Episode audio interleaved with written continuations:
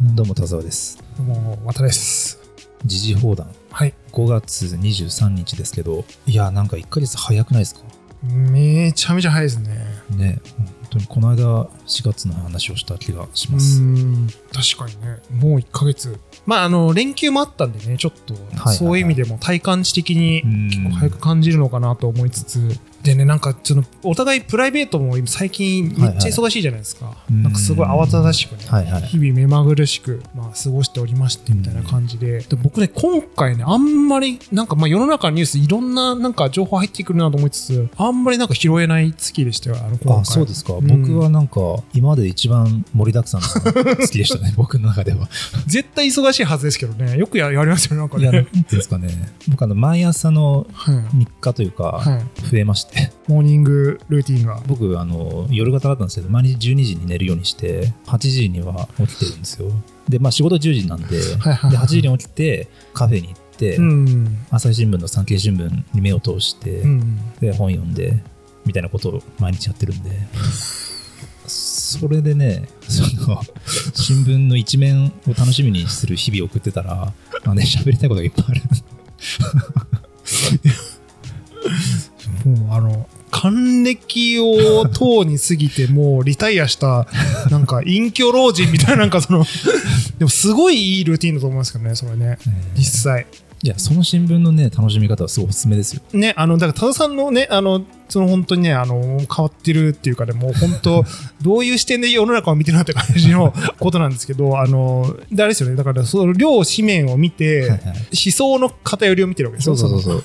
僕は産経新聞と朝日新聞をう、うん、購読してるんですけど、はいデジタルですけどね、はい。あまあ、あの紙面が見れるデジタル契約で、はい。はいまあちょっと右寄りの産経新聞と左のはい。朝日新聞が、一面で何を持ってくるかっていうのと、あとこう社説っぽいところで何を語るのかっていうところが毎朝楽しみにして 内容というよりねその両者のその言い分をうん見比べてるんですよね。うん。だから別にその新聞だってマスコミとしてね、はい。その偏った思想があるわけだし、うん。別になんだろうそれこそ後で喋るかもしれないですけど別に世の中を良くしたいと思って書いてる運営してるわけじゃないじゃないですかマスコミのメディアっていうのは、まあまあまあまその中でなんか一紙だけを見てね、あ、はい、信頼するっていうのもじゃなくていろんな思想を持ってるところがこう何をメインに持ってくるのかとか、うん。そういう動きを見るのが楽しいかなってう。いう。んでもなんかそれを見ることでさなんかそういう思想の分断みたいなのがこういう起点で分断してるんだなっていうそうそうそうなんか俯瞰して見れるのはいいことですよそうね。まあ、結局だから何をどうしたいなんかだからあの裏の意図があるじゃないですか、うんあのああいうのをこう載せてるっていうこういうふうに世の中を持ってきたいっていう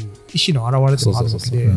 なんかそこの、そこをなんかこう、今戦わせることが大事なうんわけですよ。多分世の中的にね。世の中とかえ偉い人たち的には。うんそれをこう見極めれるっていうのはいいことですよね。うん何かここ、こうしたいから、ここで戦わせてるんだろうなっていう感じというか。だからそこには、実際は本当はいろんな真実が、ね、そうそうその、含まれてるわけですよね。なんかね。だってもはやだってツイッターの話を誰々がこんなツイートをしたっていうの新聞に載る時代ですからいや、すごいよね。新聞がもうネットの利用しちゃってるもんね。そうそうそうそう だからもう新聞っていうのはもうもう今やね、まあ僕の中ではそういうふうに楽しみ方をするメディアだと思ってますねそうですよね。そうだよね。もう新聞ももうなんていうの、その記者がさ、足を使ってなんかね、いろいろ調べてっていう時代じゃもうないんだよね、もうね。やっぱほんとさ、もうネット上にさ、うんもうあまたあるその便所の落書きみたいなさ、なんかそんなんばっかじゃん。なんか、うんまあインターネットもそういうディストピアだから、そういう情報がね、触れられるってのはあると思うんですけど、ほんとそのまま書くもんね、なんかね。ねえ、だから、まあ、ネットニュースのさ、そのままの切り取り、そのままのスタイルとかさ、なんかね、もう、あの新聞が今後どうなっていくかみたいなところで言うと、この後多分話出るかもしれないですけどさざ波発言でねおなじみの高橋洋一さんがね 言ってましたけどあの新聞の今後のその将来性ってうん、データとして分か分かるらしくて、うんあの物を投げた時のボールが落ちていく弾道曲線はいはいはい。あれと同じで新聞もこううん落ちていくってことを考えると、うんあのあと10年ぐらいでもう新聞もはい。終わりだろうっていう感じが見えるっぽいですね。なるほどう。んなるほど、なるほど。テレビなんかもう少しは伸びるそうだけど、うん。新聞っていうのはもう10そう年ぐらい。か。じゃあもうメディアとしてはかなりもう社用の、用の、もうかなりお落ちてきてるところ。落ち始めたらストンとこう、うんうんまあそうでしょうね。だもう体力的な問題もあるのかもしれないね。その新聞社とかね、各社、そうそうそう多分もうさ、やっぱり時代感にね、やっぱりこう、うんあ合ってない状態っていう中で運営していくとなるとさ、なかなかもう体力的にきついうんところもあるでしょうしね。まあそうなるか。でも怖いね。でもなんかそういうのってやっぱ、でもすごい、どうなっていくんですかね。こういう、まあでもそうか。でも一般の人たちにやっぱそれなりの審美眼が問われてくる時代っていう風にもやっぱなっていくって感じなんですかねそうそうそうそう。昔なんか新聞読んどきゃなんかいいみたいなさ、なんかああったじゃないですか、なんか。てか新聞読まねえとダメだみたいな、テンプレみたいな。うんもうそうじゃないそうですね。うん。逆に言うと僕らがちゃんとねメディアを選んでね。選べる頭を持ってないと。っってことですようね。ん。でも、昔やっぱさ、ここまでさ、さっきの産経が右うん。で、えっと、朝日が左とかさ、なんかあんまりこういう情報時代なない時代ってあったじゃないですか？やっぱりかなんかネット運用とか、ああいう言葉が出出始めてきた頃から、あ、なんかそういうふうに偏ってたんだみたいなさ、うんなんかちょっと徐々に気づき始めるみたいな。だからでも、みんなあれを一家庭にさ、うん昔新聞取ってた時代ってあったと思うんですけど、そうであれをもう丸々鵜呑みにしてた時代があったっていう一紙しかことだもんね。読まないですよねえ。いや、それこそ朝日新聞なんてさ、もう産経新聞は知んないけど、うちは朝日新聞だったあ完全に。ねうんだからそれで思想が偏っていくんでしょうね。え。でしょ、うん怖いことだよね。大体読売と産経が右で、えっと、朝日と毎日が左って言われてますよね。うんうんこれさ、もうだからさ、今は結構定説でしょ？もうこれさ、みんなそれを知って、そのメディアに触れてるじゃないですか。でもなんかそうじゃない時代うんあったよなと思って。うん受験生が朝日新聞読むべきっていう知ってます？知らない。あ、まあ、だから朝日新聞を読むべきっていうのが今も言われてるのかな？結構社説とかが入試に出たりするっていうことで朝日新聞を読むべきって言って教育されてたんですよ 僕らってなんかやばいね。言われてやばい。やばいくないそれ。そうそうそうそう、あーうんなるほど。教育業界はそっち。まあ、教育はねちょっとまあそうですよね。んそうですよね。うん。まあまあまああのちょっとあの時事ネタに入っていきましょうかいやでもなんかね、入りとしてはいい入りだと思います かまさにそれが時事ネタだと思いますよ、なんかね。とりあえずあれですか芸能ネタですか？芸能ネタね。まあちょっと軽めのやつからいきましょうか。じゃあそうそうさっきで言うその産経のですね、フジテレビのドラマになるんですけど、大豆田十和子と3人の元夫っていうドラマがご存知ですか？これ何を喋るかっていうところのねシートに綿さんが事前に大豆田十和子と3人の元夫はい。が校長であることについてっはいて書いてたんで、はい僕は全然知らなかったから、うん。本当にその大豆田十和子さんっていう芸能人の方の3人の元夫の人が何らかのそのスキャンダルかなんかで香ばしいそのやつを動きがあるのかなと渡さんなりのゴシップネタをぶっ込んできたのかなと思ったんですけど僕は全然知らないなと思ったんですけどドラマのタイトルだったんですねいや、そうですよ。きそんなインフルエンサー聞いたことありますよね？そんなふざけた名前の。でも、いそうですよね、確かに。なんかね、あの、変な、なんかさ、エッセイストかなんかね、こういうね、なんか、いそうですよね、なんかね名前的にはね。いや、ここも完全にただのドラマになるんですけど、いやね、あの、すごいね、なんで取り上げたいかっていうとですね、すごいこうね、あのーなんかね、まあ、キャストもそう、キャストがねちなみにあの、松たか子さんが主演ですよ。この、十和子さんっていうのもこの人のことなんですよね。で、えっ、と、元夫たちが、あれですね、えっ、と、松田龍平さんと、うんあと、東京03の角田さんと、あと、えっ、と、俳優のその、岡田さんですかね。はいはい岡田君、うん。が、まあ出てくるんですけど、まあなんかね、結構あのコメディタッチで、なんだろうね、脚本的に言うと割と結構、そうだな、三谷幸喜さんみたいな、なんかあっち系のうんエピソード、なんていうんですかね、そういうコメディタッチのエピソードに近いのかなと思うんですけど、あのね、すごいね、あの、おしゃれなんですよね、なんかね。あねなんか、なぜか時代に合ってる感じ。ちょっとなんかね、あの、昔っぽいところもあるんだけど、はいなんか、今っぽいなって感じるところを、なぜか、まあ僕めっちゃね、ドラマ見る方じゃないんであれなんですけど、まあちょっと久々に面白いなと感じてて、まあでもすでに設定が面白そうだし、設定面白いんですよ。ね、役者さんもなんかいい演技しそうだし、そうなんですよ。でね、これね、ちょっともう一つ、そのレペゼンしたいところがあるんですけど、はい。あのね、なんでかわかんないですけど、今回その主題歌がね、あの、マスターガオさんと、あの、ラッパーのですね、あの、 KID FRESINO さんっていうすごい最近若手で、うん。これからグイグイ来るぞみたいなラッパーさんと、まあ、あとその、あれですね、最近ちょっと徐々にこう名前が出てきてる、 STUTS さんっていうですね、トラックのはいそのビートメーカーがいるんですけど、はいはい。なんかね、ヒップホップめっちゃ取り入れてるんですよ、このドラマ。だから、あの前僕がエピソードで、やっぱり日本語ラップが好きなはい。回で紹介したラッパーの人たちが各話に出てくるの。一エピソードに一ラッパー出てくる、そう。へえ 何この設定と思って。いや、っていうのもあって、ちょっと僕はね、この番組の伏線を回収してる伏線を回収してきた そう、あの、第一山本さんとか出てきてるからですよね。へだから、さ、何、すごいおしゃれな感じ出してんだみたいな。へで、松たか子も、そのラッパーの人と歌う、歌ってますからね。えお上手ですよね、相変わらず。あー太田の方はそう。で、なんかね、結構コンセプトがなんか、面白いな、みたいな。で、だいぶ、あれですよ、今期というか、コンクオーターで言うと、一番売れ線のドラマで、見ないと損ですよ、みたいな言ってる人がね、多いんで、ちょっとね、皆さん興味あったら見ていただければ。まあ、ちょっとフジテレビっぽい、いかにもって感じのドラマではあるんですけどね。うん。まあ、結構僕は好きなトーンの感じのドラマです。なんかこう、何も考えずに見れるところもあり。うん。あいいですね僕もコメディ好きなんでいやー、いいっすよ、角田さん、いい芝居し、いや、いや、でも角田さんってやっぱね、俳優としてさ、すごいいい芝居しますよね、本当ね、なんか。もともとちょっと上級してましたからね上級して、そうそうそうそう そうねあの演技力としてね、そう、抜、そうなんだよ、そう、あの、もう演劇レベルでコントをやる人たちだからね、やっぱねちょっと。過剰なね過剰な、そう、過剰すぎる、そう。うんそのなんかね、感じがいいんですよ。このバランスがいい。この松田さんと岡田さんに囲まれてるこの感じ。うん。いやね、すごいいいですね。まあ、キャストがいいのかな？うん。キャスト的になんかね、いいね。グッとくるというか。うん。ちょっとね、あの、あれで UNEXT とかで見れるんで、よかったら、あーそうですねはい無。無料で見れるんでね、へー私して見ていただければなと。田中さんはなんかエンタメ、エンタメでもあれじゃないですか。いろいろバーッと言ってしまうと、はい。まあ、田村正和さんがあ、そうなんですよね。これはね。たりとか小袋の黒田さんが不倫したとかあと星野源と新垣結衣さん。あもうすごいですね。そのぐらいじゃないですか。僕の思いつくところで言うと。結構盛りだくさんって言われますよね。うん。そうそうそうそう。ね。ガッキーと星野源さんのやつとかを。あの、なんかコメントありますか？いや あるわけないでしょだって いやだってねいやいや これで僕ね考えたんですよ、うんそのなんでうん。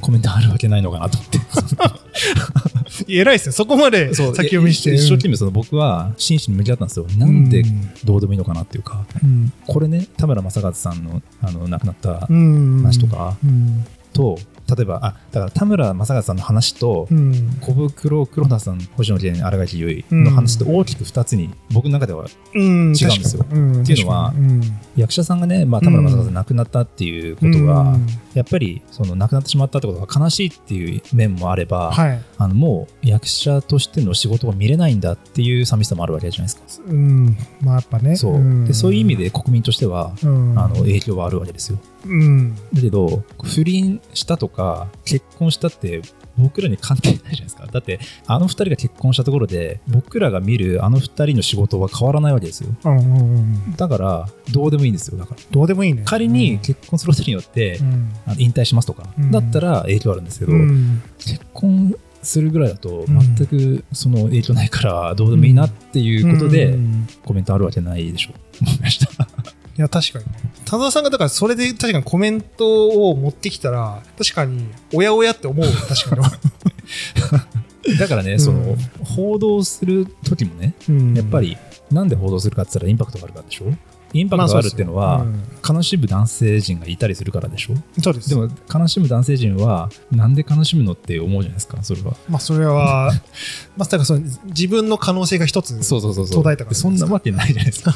だからもううん。トータル何の話かなと思うわけですよ でもさ、あの僕これ一つ思うんですけど、あのさ、推しがどうにかなっちゃうやつって、まあ要はその楽器もそうですけど、はいはいはいあの、推しがその奪われてしまった時のあの、ロスな感情。はいはいはいで、あれなんかでも一つの社会適応の表現なのかなって僕ちょっとうがった目で見見るところがあって、なんかねあ、あれを言いたいテンプレートがあるんじゃないかなって僕思ってたりするんですよ。なんかあの、要は、ガッキーを失った、ロスな感覚をツイッターとかで言えるっていうこと、はいはいはいあれを言うことが結構もうなんていうの、その、あテンプレなの。あれ自体が。ファッションロス？ファッションロスそう。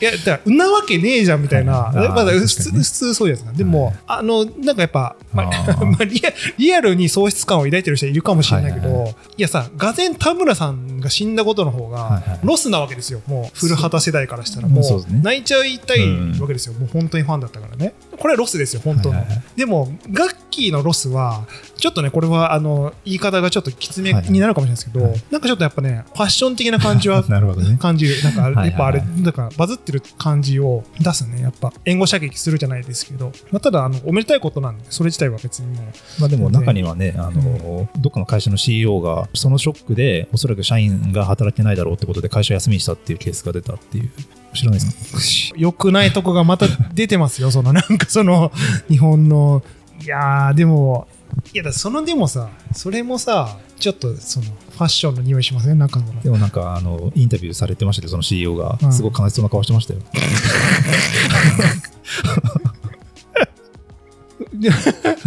ででも僕はそういう感覚わかんないんだよな。だって、ちょっと前にその結婚すべきかどうかっていう話、エピソードしたじゃないですか。から思った以上に国民にとって結婚っていうことが、ことの重大さは昔から変わってないんだなって思ったんですよ。はいはいはいはい。だって結婚しようがしまいが愛し合ってますよ。あの楽器だって。まあね、うん。そうですよ。別になんか、結婚したからどうかではないですからね。このなんか、そうなんですよね。そうなんですよ。そうそううんだってそもそもね、星野さんと、そういう、なまあ、慣れ初めがああるわけですから。うんあと、何年かしたら結婚したっていうことこのことを忘れて、うん、それを置いといてやっぱ楽器いいよねってみんななりますよまたなるでしょうね。ううんん。だってね大御所の女優さんとかでそういえば結婚してるけどっていう人多いじゃないですかはい。結婚してるけどすごい魅力的にそういう目で見るっていうこと多いじゃないですか多いですね。ら忘れますよ、うんそのいや、と思いますよ、本当に。うん。だから、まあ、なんでしょうね。で、なんかまあ、だからそのお祭りごと的な感じで 楽しむみたいなね、うん。まあそういうまあ感じなのかなと思うんで、まあそれはいいと思うんですけど、うん。確かにもうその田村さんのね、話と同一のね、世界線だとちょっと 良くないなっていうのは思うので、いやでもね、もう田村さんはね、ちょっと結構久々にシショックというか、えやっぱ結構来ましたね、なんかね、あの、どうなれる感じ。古畑任三郎でね、まあ、古畑、そうですね。もうでもね、あの、僕、あれなんですよ、もう、あの、パパはニュースキャスターとかも本当にリアルタイムでちゃんと見てた世代なんで、あの、子供ながらにね、結構僕通ってますよ、あの、田村ドラマは。僕は何かな？あのあれだなあのドラマのタイトル忘れましたけど花々がさよなら大好きな人で歌ってた黒木瞳と一緒にやってたやつあえーっとね、ちょっと待って。あ、それちょっとね、思い出したい。それなんだっけ？それなんだっけ？あ親父？親父か。あ親父親父か。うん親父親父親父は僕も見てた。広瀬涼子ね。これすごいんだよね。すめちゃめちゃ豪華シック。スの岡田君とかもいまそう、したよね岡田くんと、えだって黒木瞳でしょ、いうんやなぜかわかんないけど、あの、極楽加藤が出てたりあとかそうでし、たっけ？中村徹、石田由里子。まあ、すごいね、このなんか、90年代のなんかこの、なんかすごい、あの、もう、ミックスしたなんか豪華さを2000年代にやっちゃいましたみたいなキャストですね、これね。うんうんこれ見てたね。あとね、あの、キムタクとやったドラマとかもね、僕好きでしたよね。競争曲っていう。あそうなんですね僕見てないなこれね、これ、いや、これなかなか深いドラマでしたけどね、なんかね、あの、宮沢りえさん、木村拓哉さんとね、うんやっぱね、90年代の田村さんのドラマって僕結構一通り見てたんですよね。総理と呼ばないでと。あそれはねなんかうんねすごいまあ、三谷さんのね、脚本で。あのキムタクと田村正和といえば、やっぱり古畑任三郎にキムタクが出た回は伝説的あれね、あれ、神回ですよね。あのビンタするとこ。ろとかねあのね、手の甲甲でね。そうそうそうそう。ね。いや、僕ね、でも、あやっぱ、でさ、あの、古畑ってさ、 SMAP の回覚えてます？スあ SMAP だからね、うん。あの、キムタクもう一回出てきたぞみたいなさ、あの、あそうでしたス SMAP として出てくるんですよ。 SMAP、あ SMAP として出てきましたね。そう。いや、僕、あの回は、いや、僕らの世代ってあの回もすごかった。みんな見見ましたあ、よね。みんな見てたよ。僕だってたまたまビデオ撮れなくて、はい母親のパート先の同僚の人が、あの、ビデオ撮ってたってことで、その人から借りてみたの覚えてますもん。そのぐらいまでその貴重貴重な回でしたよ。視聴率80%ぐらい出たんじゃないかっていうね、ぐらい、あれはすごいみんな見てみてたし、みんな絶賛してうんたんですよね。うん。っていう、だからあの、キムタクが2回出てきて、なんかね、あの、1回目のそのね、神回もいいんですけど、うんあのスマップ回もやっぱね、すごい好きなんですよ。やっぱあの、うん、あの感じ、あの複雑な感じ。あーねそうでしたっけもう中身を全部忘れちゃいましたけどね。今見てもやっぱ面白いですかね。あ今見ても面白いですよ。うん。僕、再放送でたまちょくちょく見てますけどね、古畑。いやー、面白いっすよね。たまに YouTube とかで動画 なんか上がってたりとか。上がってる上がってる。最近も上がってるのかな昔上がってて、うん1個見ると止まんなくてずっと見ちゃうっていうのが。そうなんですよ。で、めっちゃシリーズあるからね、あの古畑シリーズは。うん。や僕あれやっぱ三谷さんが好きになったきっかけのドラマだったんで、うんもう、まあ、いや、いろいろ思い出がね、本当にありますよ。うん。でも田村さんってもう77歳だったんですいや、そうですよ。いや、だって古畑の時でもう、そこそこもう、ね、50代。50代です、うん。50代後半だったんですよ、もうね。ううん、で、もう、もうその頃だいぶいぶし銀なうん。俳優さんだったんで、もうね、ねちょっとだから、最近でも確かに本当にあんまりこう露出が減ってきて、あんまりやっぱ、ね、ドラマも出なくなられて、うんみたいなね、あったんで、ちょっとまあ心配はしていつつ、そうですね。でもだいぶ、やっぱた田村さんみたいな役者さんって、もう出てこないような感じがす,、るんですよ。ああいうもうやっぱ、あの、オンリーワンすぎる感じというかね、あんなさ、誰しも真似したくなるようなさ、いないでしょ、あんなうんさ。なんかあんまりメディアにね、喋るのあの恥ずかしいって出なかった人たちあいですか。全然出なかったですよね。そのあんまりどういうパーソナリティかって方僕らあんま知らないじゃないですか、うん。なんかそれでね亡くなってっていうとなんかすごい神秘的な感じが、しそうだね。ね。結局そうだよね。あなんか笑っていいともかなんかに出てるの見たことあって、うんやっぱねしそのまんまだった気がしますね、なんかね。なんか徹子の部屋とかにも出てあ徹子の部屋も出てますね。古畑任三郎でしたけどそのまんまなんですよだから。だからあの し芝居だから芝居なのか何なのかみたいなね、そう境界線がうん。難しいところないっごいストイックでなんか全部セリフ頭に入れてるんじゃなからったかですね。な、ねうんいやね、だからちょっとね、なかなかね、まあ本当に子供の頃から見てたんで、ちょっとやっぱショックでしたね、このニュースはね。まあ、あとさっきおっしゃられたもうもう見れないん、もうやっぱもう新しいものに出会えないっていうね。わかんないけど、90ぐらいになってもさ、もう本当ヨボヨボでついついてさ、うん。出てるような感覚もあるわけですよ。古畑任三郎とかたまにもう一回やるじゃないですか、スペシャルで。やるねだからもう一回ね、やって古畑を見れるんじゃないかっていう期待もあったけど、もうね、見れなくそうなっちゃそううそうそうそうそう。なんかさこれ不思議な話なんかそのなんかこれはなんかねあの個人的な感覚なのかもしれないですけどなんかね死ななそうな人っているんですよ、はい。僕の中で。僕も何人かいます。そう。なんかこの人は多分死なないんじゃないかなって思ってる人がいて、であの1位が僕タモリなんですけどちなみに。タモリさんが死ぬっていう感覚が僕の中ではなんか想像がつかなくて、ね、でその中にやっぱね入ってるんですよね。志村けんさんとかも入ってたんですけどなんかねずっといるような感じがするというか、うん、いや、まあ、少なくとも大王女でも100 90何歳ぐらいまでもう最後までもう演劇やりきってみたいなね、だいそういうイメージがあったんでねなかなかこうまだまだちょっとねお生きになられるにちょっとお若い年齢だったんじゃないかなと、まあ、77とはいえど。いや、ね、ちょっとそういう残念さはねやっぱねありますよねこれね。でも今はそうか。あんま知らない人もいるんだろうなやっぱな。もう古畑自体がねそんなに。見てない人も世代的にはね増えてきてるでしょうし、まあ、ちょっとね残念なニュースではありましたけど小袋の 件はなこれはちょっとあんまり知らない僕。あで僕もそんな知らないけど、でもよく言うというかみんな言うのが、まあ、擁護する立場の人が言うのはやっぱりそのミュージシャンはやっぱり不倫とかやっぱりしてるからこそいい歌を歌えるっていうことで解消のうちだと、うん。うん。でも冷静に考えたら小袋の歌詞書いてるの小渕さんなんですよね。まあね、う歌に出るんじゃない。そうそうう。歌い方とかに出るんじゃない、うんそのでも、まあ、黒田さんの件は分かんないけどミュージシャンが不倫するっていうのはやっぱりそれがねそういう風な経験で作られた音楽を僕らは愛してるっていう事実はあるとは僕は思ってるから。うん。だって不倫ってダメと知っていながら愛してしまったっていう行為でしょ、まあそうですね。うん。それにはやっぱりいろんなストーリーは生まれますよきっと。うん。まあまあまあね、ううんん。まあ、そうですよね、うん。なんかその難しいよね、まあ、やっぱその今良くないこと、まあ、社会的に良くないことだと分かっってても恋愛に発展しまう。やっぱ恋愛じゃないですか、うん。純粋な。そうそうそうそう。だからまあね、うん。その辺はなんか当事者じゃないとなんか何ともうん。言えんようやななっていうのはね感じますけどねやっぱね。うんでもやっぱ深みっていうのはやっぱこういうアート活動とかにもね影響がうん。あるもんなんですかねやっぱねこういうねなんかこういうえあのれ恋愛というかそのやっぱこのうん。経験の多さとか。いや絶対ありますそれは、うん。だって歌詞とか見てると、うん。あいい恋愛してきてる人なんだなっていうのはすぐ分かりますねそれは、はいはいはいはいはい。うんだからそれこそミスチルの桜井さんなんていい恋愛してないとああいう歌詞書けないのがすごい分かるし、うん。うんあと僕が個人的に思うのはビーズの稲稲葉さんとかはい。絶対いい恋愛してるんだろう、うんでその中でいろんな感情を持ってるんだろうなっていうのは、はい感じるし。うん。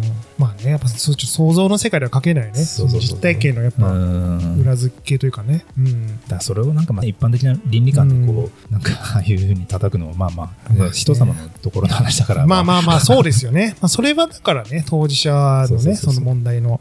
そうね。芸能ニュースはそんなところですか、まあね。芸能ニュースはそんな感じなんですけども、これはちょっと芸能ニュースに入るかわからないですけど、えっ、と、揉めてるらしいですね。なんかね、いつも揉めてますけど、ひろゆきさんひろが。きさんのね、前澤さんと。でもこれなんか話が複雑だからちょっと説明するの難しいから、そうだね。ちょっと紹介しづらいんですけどね。これ僕あんま知らないですよ。でもこの話。さあ、なんか上積みだけちょっと見て。あーね、ちょっとこの番組、割とひろゆきフィーチャリングが ちょっと多いんで、ねちょっと一回、まあな、上げては見ますけど、あんまね、ちょっと今回終えてなくて、まあ前澤さんがお金配りの例のやつで、例の配り、うんはい、例の配りじゃない、例のやつで。うん、それに対してひろゆきさんが児童施設にパソコンを。お金というよりもパソコンを配ってあげたいって言って、うん。それに最初同調2人とも同調してたけどなんか途中で前澤さんサイドからそれを厳密にはお金を配るという趣旨とはちょっと違ってくるからやっぱりって話になったらしいんですよ、うん、要は前澤さんサイドとしてはお金を配ってそのお金をどう使うかは任せたいみたいな。はいはいはい。でひろゆきさんはパソコンを配りたいっていう。で最初それで合意してたじゃないかっていうところでうん。途中もうそれでちょっとこう揉めてひろゆきさんは前澤さんに「えそれって結局フォロワー増やしたいってことですよね。フォロワー増やしたいって言ってもらっていいですか?」うん。って言い出して、公言してくださいと。ん そうそうそう。確かに。その方がすっきりしますけどみたいないつもの感じで、うんはいはいはい。それで前澤さんも「いや僕は別にフォロワー増やしたいなんて一言も言ってないのに」みたいなあ感じで言ってたらほ あの堀江さんがまた出てきて前澤さんめんどくさいやつに捕まっちゃったねみたいな感じでもう豪華なメンバーで揉めてオールスター。オールスタープロレスですから。バトルロワイヤル。そうそうそうそう頭のいい人たちがその頭のいい。いい人がすごいその,、ねその次元で揉めてるっていう、はいはいはいはいはい。いいですね。なんか、日本のビジネスシーンを引っ張ってる そうそう人たちが。なんかこういうの見ると、ね、みんな頭はいい人たちがね、で要はビジネスのシーンで活躍してるはいっていう意味での頭のいい人たちがこういう揉めてるっていうのを見ると、大事なのは共感能力なんじゃないかなって思ったりしますよね。確かにね。ロジック的にはみんなもしかしたら正しいのかもしれないから。そうですね、確かにね。ううん、難しいね。でももう、わかんないけど、もうちょっと、その、ひろゆき慣れしちゃってるのかわかんないですけど、ぶ別に何が正解でも何でもいいやって感じしそうますね。そうそう。そうそうそうそ う。もうい、あの、言い合ってるだけで、そうそうお腹いっぱいになって、ごちそうさまって感じで。どっちでもいいっすって、なんか本当エンタメエンタメでと。して提供していただいてるそうそうそうそうそうそう、うんね。ひろゆき本人もそういうつもりで遊んでる気もしますけどね。いや、まあそうなんでしょうね。だから、これは、ある意味、戦いとしては、あのね、前提ウィンウィンなんですよ。みんなに利益があるから、その戦い自体が話題になるから、それだけでいいんだから、そうそうそう。それだけで、前田さんもさ、よりお金を配れるわけだから、それによって、みんないいことしかないから、それは堀江さんもね、乗っかってくれば盛り上がるよ、それは。もう成り立ってますよ、もう。そうですね。エンターテイメントショーとして成り成り立ってるからさ。劇団ひろゆき そういうことですよ。でしょ、これは。第1回公演、第2回公演、毎回そうそうあの違いますからそうですよ役者さんがね。そう。あの、だからさ、柴田がさ、はいあの、絡む芸あるじゃないですか。はいはい。あの、正人に絡んだとか、朝倉未来に絡んだとか、中川翔子に結婚を申し込むとか。まあ、あれはなんか、まあ、いや、全然いいんですけど、なんかちょっと、なんかちょっとち陳腐な感じも、もう本当に、はい本当にあの、ちょっと茶番として公式にやってるから、はいはいはい。なんか、うーんって感じなんだけど、この人たちはね、あの、ちょっと真面目さも入ってるのがいいいいんですよ。なんか、まあ、裏裏、内々では茶番だと分かっててやってってもいいんだけど、割と結構本気で乗っか、なんか本気でプロレスをしに来てる感じというか、うん一応プロレスの場所としては、みんな分かってはいるんだけども、しっかり凶器とか持ってきてるの。なんかみんなその、もうちゃんと叩く武器とか持ってくるのが、やっぱ僕はすごい好きですけど、プロレスをするにしてもちゃんと一応その致命傷を与えうん。来るようなスタンスはいいなとはね思いますけど。でもこれなんかフォロワーの人たちどう思ってるんですかねこれね。あのか各学すごいもうめちゃめちゃ熱心なフォロワーの人もだからね結構その、ね、似てるじゃないですか、その彼らは。その好きな人はみんな好きだと思うんですよ。ああそっかかぶってんのかそう。だから、好きな人たち同士が揉めてて悲しいっていう意見があるっていうのを聞きましたけどね。ああ仲良くしてほしい そうまあそうですよねそうだよねみんなのいいところを知りつつ喧嘩しちゃってるみたいなね感じにこの件は、ちょままた別で喋りたいですけど、うん。前田さんが言ってるお金を配る目的として、お金でのその不平等みたいな、そういうものをなくしたいみたいな、そういうことで配っているということなんだけど、うん。もし本当にそれを解決するんだったらお金配りじゃないと僕は思うから、あのよほどもっと広がると思うんですよ、ヒアレルギーが。あいやそうですね、うん。うん。まあ、分断を生む行動だと、そうそうそうそう。あの気持ちとしてのマインドが変わっていくことの方が大事だと思うからうん。余計に広げるというか。確かに。ねなんかちょっとこれあのさっきの1個前のエピソードで言った僕の中で言うディストピアの一つの形としてこれあるんですよね。なんかこうあのすっごい金持ってるやつがあのなんかカイジの世界みたいな感じで、うん。俺らやるから土下座しろみたいななんうん。かそういう世界観というか、なんかちょっとその感じは僕前田さんのやつはちょっと感じてて、はいはいまあ、よしあしはもう知らないですけど、うん。なんかねディストピアの象徴の一つ僕は感じてますなんか。この話前エピソードでしましたよね。あの前澤さんのあ話したね。そうそう。あのね。うんそうだよね。お金配りの始まりの時話してるのあの時のエピソードのリンク貼っとくんでよかったら。そうあそうですね。よかったらそちらを参照していただければって感じですかね。やばいもう芸能ニュースしか喋ってないですよ今のところ。あいや珍しいですね。珍しく政治行かないですか？あのどうぞ。いや政治いやどうえっとねいや